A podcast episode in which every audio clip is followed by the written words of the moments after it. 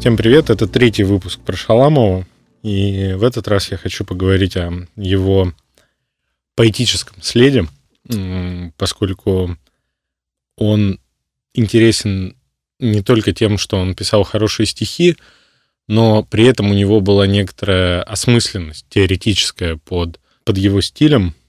Я начинал со стихов, с молчания ритмического шаманского покачивания. Говорит Шаламов про то время, когда он заново начал писать стихи. Он в конце своего срока, второго, точнее даже третьего, у него был первый срок, который он получил в конце 20-х, второй срок, который он получил а, в 37-м, и третий срок, который ему сфабриковали в 43-м году, когда ну, просто дали всем распоряжение никого из лагерей не выпускать.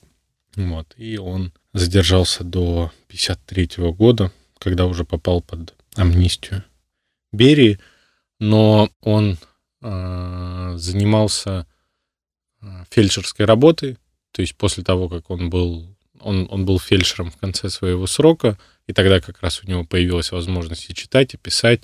Он очень э, ярко описывает, как э, у него не сжимались руки под ручку, под, под карандаш, то есть под что-то, чем можно писать. Э, и ему приходилось прикладывать огромные усилия, чтобы вот рука просто начала как-то двигаться, и чтобы у него ожило его творческое сознание. Но это ему удалось, и при этом он смог воскресить в своей памяти э, свои э, стихотворные занятия из 20-х, а Москва в 20-х была очень яркой литературной точкой, поскольку тогда правительство еще не додумалось хоть как-то регулировать литературную деятельность. Было множество школ самой разной направленности. Э, он посещал литературные семинары и воспринимал много интересных идей. И в частности, ну, с инструментальной точки зрения, то есть он слушал работы э, Осипа, читал и слушал Осипа Брика про звуковые повторы. Он э, много занимался работами по ритму языка. Это все воплотилось уже в 60-е в его литературоведческих статьях на эту тему, довольно удачных, но это не тот материал, который удобно рассказывать. Мы его оставим только тем, кто глубоко интересуется. А, он очень высоко ставил весь э, признанный спектр э, поэтов золотого и серебряного века, опирался на них. Эм, с Пастернаком при этом, которого он считал э, лучшим поэтом современности, вел с ним переписку. Собственно, это, наверное, тоже ему помогло вернуться к творческой жизни. Он написал первую тетрадку стихов, передал его передал эту тетрадку Пастернаку, получил ответ, причем за ответом ему пришлось, за ответом письмом от Пастернака ехать 500 километров. Это описано в одном из рассказов. И вот с Пастернаком они сошлись на любви к Анинкову, и Пастернак очень высоко ставил как раз образованность э, и эрудированность в литературном смысле Шаламова. Вот, поэтому, э, если уж такую оценку дал Пастернак, она, правда, была выдающейся. А второй важный момент. А, я упоминал, что Шаламов относится к стихам и к литературе вообще как к чему-то, первую очередь, направленному на передачу правды жизни. И он это неоднократно подчеркивает. Вот, например, стихотворение «Стихи — это стигматы, чужих страданий след, свидетельство расплаты за всех людей, поэт. Искать спасения будут или поверят в рай, простят или забудут, а ты не забывай». Ты должен вечно видеть чужих страданий свет, любить и ненавидеть за всех людей, поэт. Вот, в общем, очень явное авторское выражение этой самой идеи, но при этом, э, если вспомнить, я говорил о потустороннем восприятии э, мира ГУЛАГом Шаламовым и той самой перчатки, вот он что про нее говорит – Мертвой перчаткой нельзя было написать хорошие стихи или прозу. Сама перчатка была прозой, обвинением, документом, протоколом. Но перчатка погибла на Колыме. Потому-то и пишется этот рассказ. Автор ручается, что дактилоскопический узор на обеих перчатках один. То есть мысль о том, что его стихи — это не просто э, творчество какое-то, отражающее его или чье-то восприятие и видение реальности, это сама реальность, сам документ. И именно так э, они должны быть отражены, именно так они должны читаться, погружая воспринимающего вот в пространство произошедшего факта. Корень поэзии в этике. И мне подчас даже кажется, что только хорошие люди могут писать настоящие большие стихи, имеют право на это.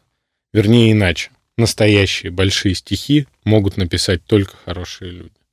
А это уже вопрос о этической стороне и отношению к лживым подтасовкам соцреализма. Что та эмоция, которая отдается, она должна быть искренней, и оптика не должна быть искаженной. В общем, это составляет основные опорные точки э, в поэтическом и вообще в художественном методе Шаламова. Еще интересный момент. Эм, в русской литературе всегда существует какая-то дихотомия между поэзией и прозой, хотя на самом деле эм, почти все крупные, по-настоящему крупные писатели отметились и в том качестве, и в другом. И Шаламов довольно удачно пишет на этот счет. Я, пожалуй, просто процитирую. Это довольно понятно и не требует лишних комментариев. Нужно ли поэту писать прозу? Обязательно. И не только потому, что в стихах всего не скажешь, во всяком случае того, что можно сказать в стихах. Сама организация слова в стихе, рассчитанная на эмоцию, на недоговоренность, намек на эмоциональную восприимчивость, содержит элементы, которых проза не имеет. Но в стихах всего не скажешь. Возникает проза, и не потому, что лета к суровой прозе клонят. Предсмертные строки Тютчева говорят, что лета тут ни при чем, да и Пушкин говорит шутливо. Тут дело вот в чем. Творческая жизнь человека в беспрерывном движении, и проза занимает место стихов, стихи место прозы, меняясь, и настроение, истраченное на прозу, не возвращается в стихотворениях. У поэта путь один, и тема его жизни одна, которая высказывается то в стихах, то в прозе. Это не две параллельные дороги, а один путь. К тому отрезку пути, который пройден прозой, автор уже не вернется в стихах. Пастернак говорил когда-то, что для него неотделим Пушкин-поэт от Пушкина-прозаика, что надо брать Пушкина целиком, и стихи Пушкина нельзя понять и почувствовать, не зная его прозы. Тоже у Лермонтова, Гетта, у Шиллера. Нужно ли прозаику писать стихи? Я думаю, нужно. Да и почти все прозаики и пишут. Кажется, только Чернышевский и Салтыков-Щедрин хвалились, что не написали за свою жизнь ни одной стихотворной строчки. Остальные писали все, но имели достаточно вкуса, чтобы не публиковать этих стихотворений. В подтверждение сказанного Шаламовым, и просто мне хотелось эту мысль закрепить, чтобы всем было понятно, что Шаламова прозаика ни в коем случае не нужно противопоставлять Шаламову поэту. Я скажу, что аналогичный путь с блестящей прозой и блестящими стихотворениями имеет Бродский, который лично для меня ну, если не в первой степени, то в значительной степени уж точно прозаик. Это Набоков, это Катаев, это Бунин, это Олеша и многие другие. Ну, я не обращаюсь к Золотому веку с Лермонтовым и Пушкиным, думаю, всем все понятно. А вот Достоевский со стихами не отметился, и проза у него, в общем, довольно говенная получилась. И вот говоря про поэтическую э, сторону Шаламова, я хочу вот прочитать кусок э, его рассказа, который очень имеет практически поэтическую насыщенность образами и метафорами. Это вот поэзия, развернутая в строчку. Я в предыдущих выпусках говорил, что это характерно для Бунина и тех писателей, которые идут от него. К слову говоря, не лишним будет сказать, что э, Шаламов получил один из своих сроков, по его словам, за то, что назвал Бунина великим русским писателем. Рассказ называется «Храбрые глаза». Мир бараков был сдавлен тесным горным ущельем, ограничен небом и камнем. Прошлое здесь являлось за стены, двери, окна. Внутри никто ничего не вспоминал. Внутри был мир настоящего, мир будничных мелочей, который даже суетным нельзя было назвать, ибо этот мир не зависел от чьей-то чужой, не нашей воли. Я вышел из этого мира впервые по медвежьей тропе. Мы были базой разведки и в каждое лето, в короткое лето успевали сделать броски в тайгу. Пятидневные походы по руслам ручьев, по истокам безымянных речушек. Тем, кто на базе, канавы, закопушки, шурфы. кто в походе, сбор образцов. Те, кто на базе, покрепче, те, кто в походе, послабее. Значит, это вечный спорщик Калмаев, искатель справедливости, отказчик. В разведке строили бараки, и в редколесье таежном свести вместе спиленные восьмиметровые лиственничные бревна работа для лошадей. Но лошадей не было, и все бревна перетаскивали люди с лямками, с веревками, по-бурлацки. Раз-два взяли. Эта работа не понравилась Калмаеву. «Я вижу, вам нужен трактор», — говорил он десятнику Быстрова на разводе. «Вот и посадите в лагерь трактор и трилюйте, таскайте деревья, я не лошадь». Вторым был пятидесятилетний Пикулев, сибиряк, плотник. Тише Пикулева не было у нас человека. Но десятник Быстров своим опытным, наметанным в лагере глазом уловил у Пикулева одну особенность. «Что ты за плотник?» — говорил Быстров Пикулеву, «если твоя задница все время место ищет. Чуть кончил работу, минуты не постоишь, не шагнешь, а тут же садишься на бревно». Старику было трудно, но Быстров говорил убедительно. Третьим был я, старый недруг Быстрова. Еще зимой, еще прошлой зимой, тогда меня впервые вывели на работу, и я подошел к десятнику. Быстров сказал с удовольствием, повторяя свою любимую остроту, в которой вкладывал всю свою душу, все свое глубочайшее презрение, враждебность и ненависть к таким, как я. А на какую работу прикажете дать? Белую или черную? Все равно. Белой у нас нет. Пойдем копать котлован. И хотя я знал эту поговорку отлично, и хотя я умел все, всякую работу умел делать не хуже других и другому показать мог, десятник Быстров относился ко мне враждебно. Я, разумеется, не просил, не лощил, не давал и не обещал взяток. Можно было спирт отдать Быстрову. У нас иногда давали спирт. Но словом, когда потребовался третий человек в поход, Быстров назвал мою фамилию. Четвертым был договорник, вольнонаемный геолог Махмутов. Геолог был молод, все знал. В пути сосал то сахар, то шоколад, ел отдельно от нас, доставая из мешочка галеты консервы. Нам он обещал подстрелить куропатку, тетерку. И верно, два раза на пути хлопали крылья не тетерева, а рябы и крылья глухаря. Но геолог стрелял, волнуясь и делая промахи. В лед стрелять он не умел. Надежда на то, что нам застрелит птицу, рухнула. Мясные консервы мы варили для геолога в отдельном котелке, но это не считалось нарушением обычая. В бараках заключенных никто не требует делиться едой, а тут и совсем особое положение разных миров. Но все же ночью мы все трое, и Пикулев, и Калмаев, и я, просыпались от хруста костей, чавканья, отрыжки Махмутова. Но это не очень раздражало. Надежда на дичь была разрушена в первый же день. Мы ставили палатку в сумерках на берегу ручья, который серебряной ниточкой тянулся у наших ног. А на другом берегу была густая трава метров 300 густой травы до следующего правого скалистого берега. Эта трава росла на дне ручья, весной тут заливала все вокруг, и луг, вроде горной поймы, зеленел сейчас во всем. Вдруг все насторожились. Сумерки не успели еще сгуститься. По траве, колебляя ее, двигался какой-то зверь. Медведь, росомах, рысь. Движения в море травы были видны всем. Пикулев и Калмаев взяли топоры, а Махмутов, чувствуя себя Джек Лондоновским героем, снял с плеча и взял на изготовку мелкокалиберку заряженную жаканом, куском свинца для встречи медведя. Но кусты кончились, и к нам, ползя на брюхе и виляя хвостом, приблизился щенок Генрих, сын убитой нашей суки Тамары. Щенок отмахал 20 километров по тайге и догнал нас. Посоветовавшись, мы прогнали щенка обратно. Он долго не понимал, почему мы так жестоко встречаем его. Но все же понял и снова пополз в траву, и трава снова задвигалась, на этот раз в обратном направлении. Сумерки сгустились, и в следующий наш день начался солнцем, свежим ветром. Мы поднимались по развилкам бесчисленных, бесконечных речушек, искали оползни на склонах, чтобы подвести к обнажениям Махмутова, и геолог бы прочел знаки угля. Но земля молчала, и мы двинулись вверх по медвежьей тропе. Другого пути не было в этом буреломе, хаосе, сбитом ветрами нескольких столетий в ущелье. Калмаев и Пикулев потащили палатку вверх по ручью, а я и геолог вошли в тайгу. Нашли медвежью тропу, и, прорубаясь сквозь бурелом, пошли вверх по тропе. Лиственницы были покрыты зеленью, запах хвои пробивался сквозь тонкий запах тления умерших стволов. Плесень тоже казалась весенней, зеленой, казалась тоже живой, и мертвые стволы исторгали запах жизни.